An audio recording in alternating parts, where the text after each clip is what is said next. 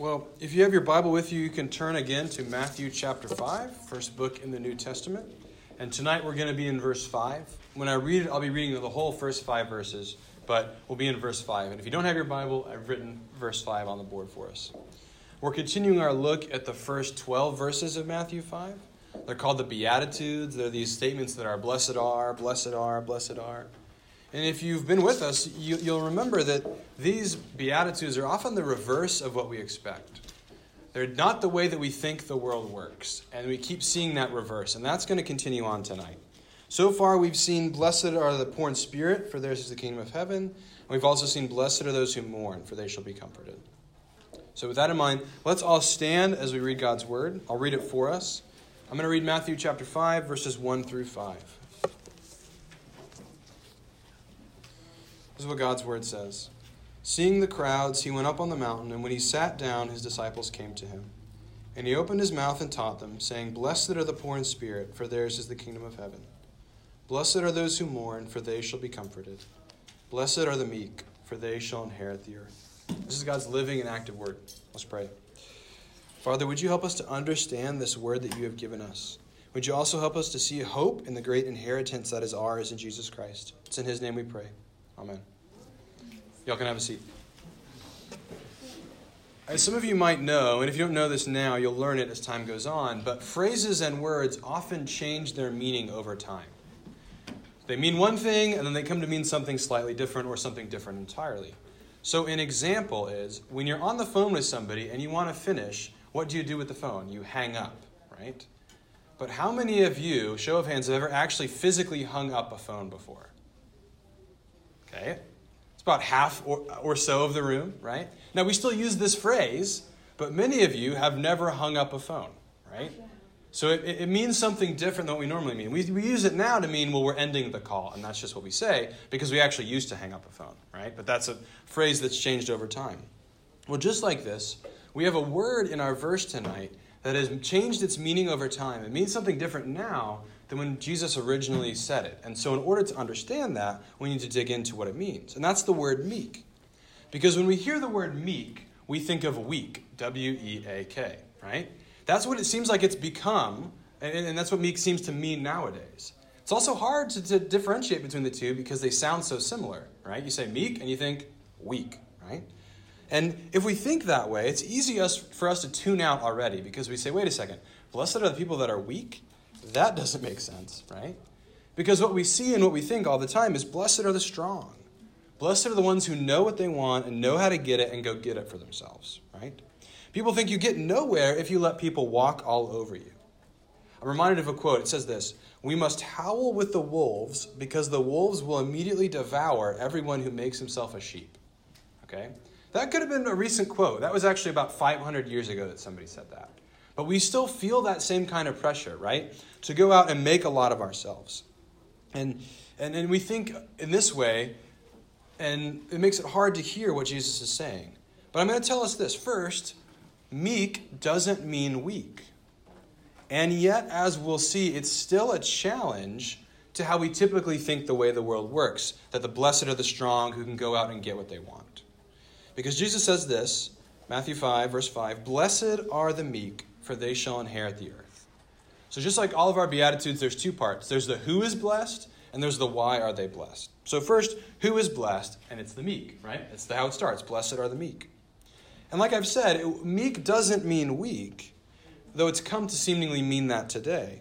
But what it actually means is this it doesn't mean being a pushover. It doesn't mean that you never use your strength. It doesn't mean you put your head down and go about life and you're shy. Actually, it means being considerate of others. Some other words that are sometimes translated with this word for meek are humble and gentle. It's people who act, not people who never act, but when they act, they act to advocate for others, not for their own selfish desires. Does that make sense?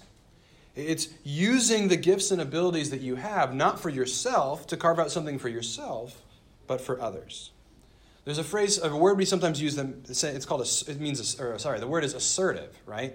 And we say like, if you're assertive, you make things happen, right?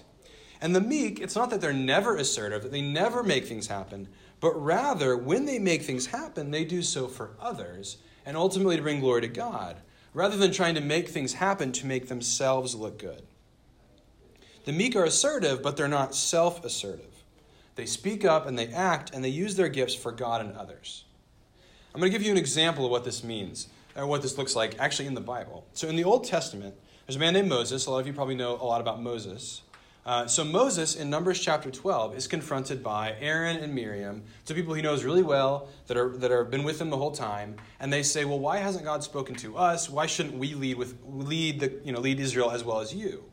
Right? And they start to go against what God said. Now, at this point, Moses has led the people out of Egypt. He's shown that his staff can become a snake. The people have seen the 10 plagues. He's led them through the wilderness. They've seen his face literally glowing after he's come down from talking with God. And these two people come to him and say, Hey, we think we should be just as in charge as you. Now, if you and I are Moses at that point, we're taking our staff and we're busting some skulls, right? Like, you're saying, wait, wait, wait, you're coming at me, right? And I've done all of these things, and you're going to go and defend yourself, right? You're going to assert your power and authority to make things right. But what it actually says in Numbers 12 is it says Moses is humble. In the Greek translation of the Old Testament, it's the same word that we have here meek. And you know what he does? He lets God handle it.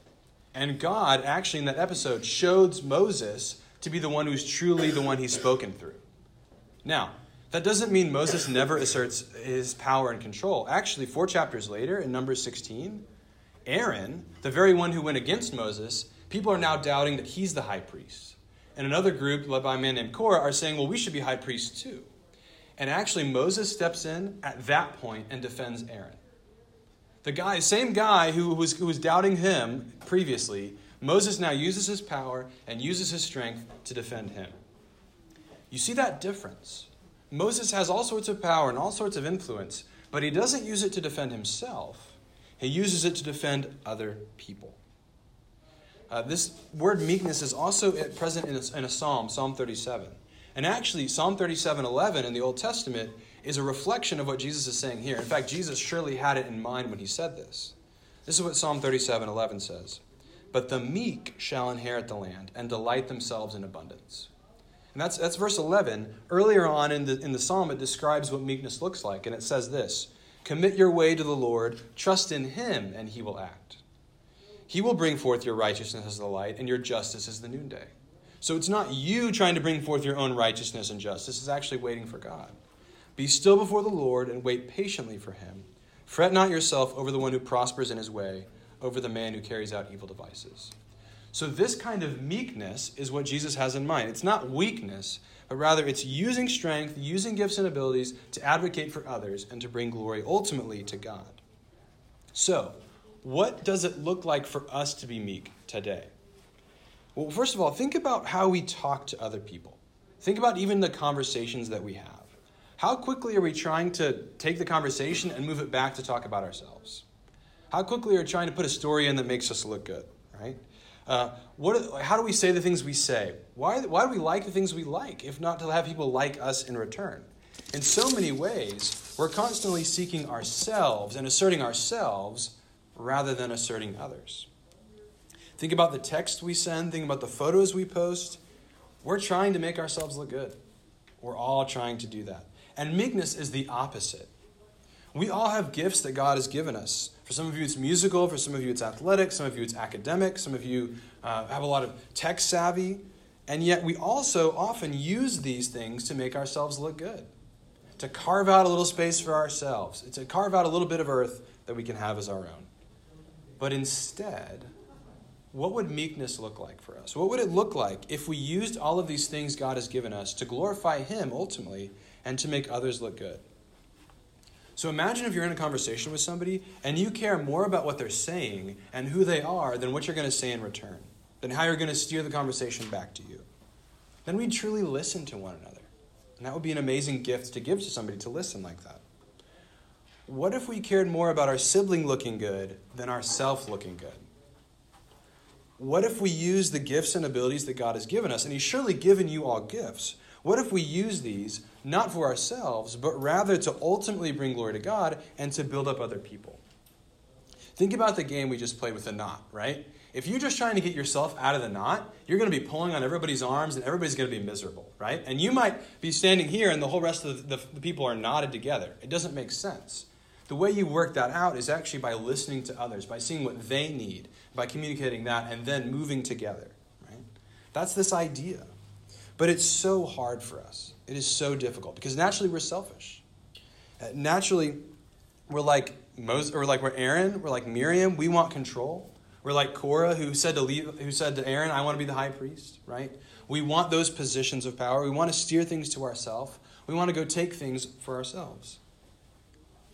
But Jesus says, "Blessed are the meek." Now, why? Why does he say, "Blessed are the meek"? Who's blessed? The meek. But why? It says, "For they shall inherit the earth." That's what it says. Now, what does inherit mean? Inherit literally means to receive money or property or something like that after someone dies.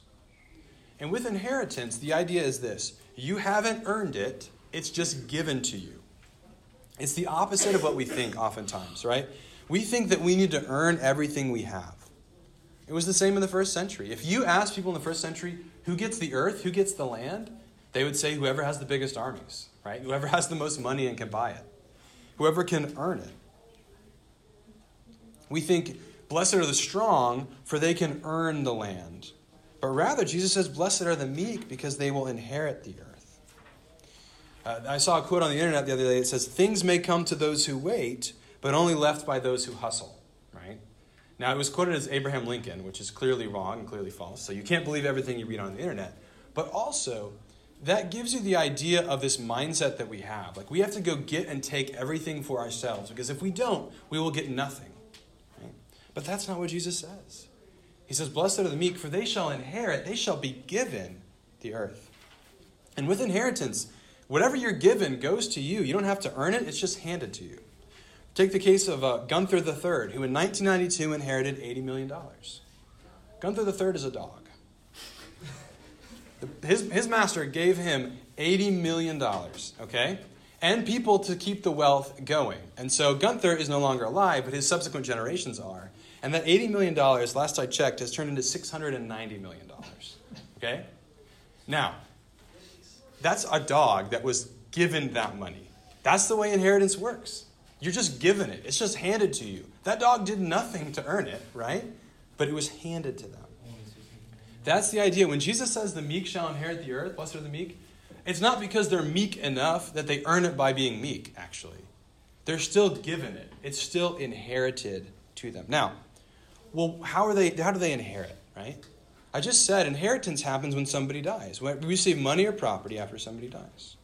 And, and why also is it connected to being meek? How does that work? Well, I already told you about somebody who was meek in the Old Testament, Moses. But there's somebody in the New Testament who actually refers to themselves as meek. And that's the very one speaking these words. That's Jesus.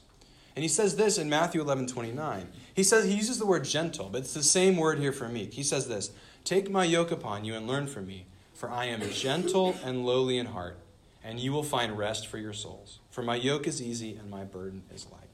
He says, I am gentle and lowly in heart. I am meek. In the Old Testament, Zechariah 9 9 says the king is going to come humble and riding on a donkey. You guessed it. In, in the Greek, it's the same word here for meek. And then in the New Testament, Jesus comes in fulfillment of that into Jerusalem riding on a donkey. And, and why does he ride into Jerusalem? Because of what he's about to do.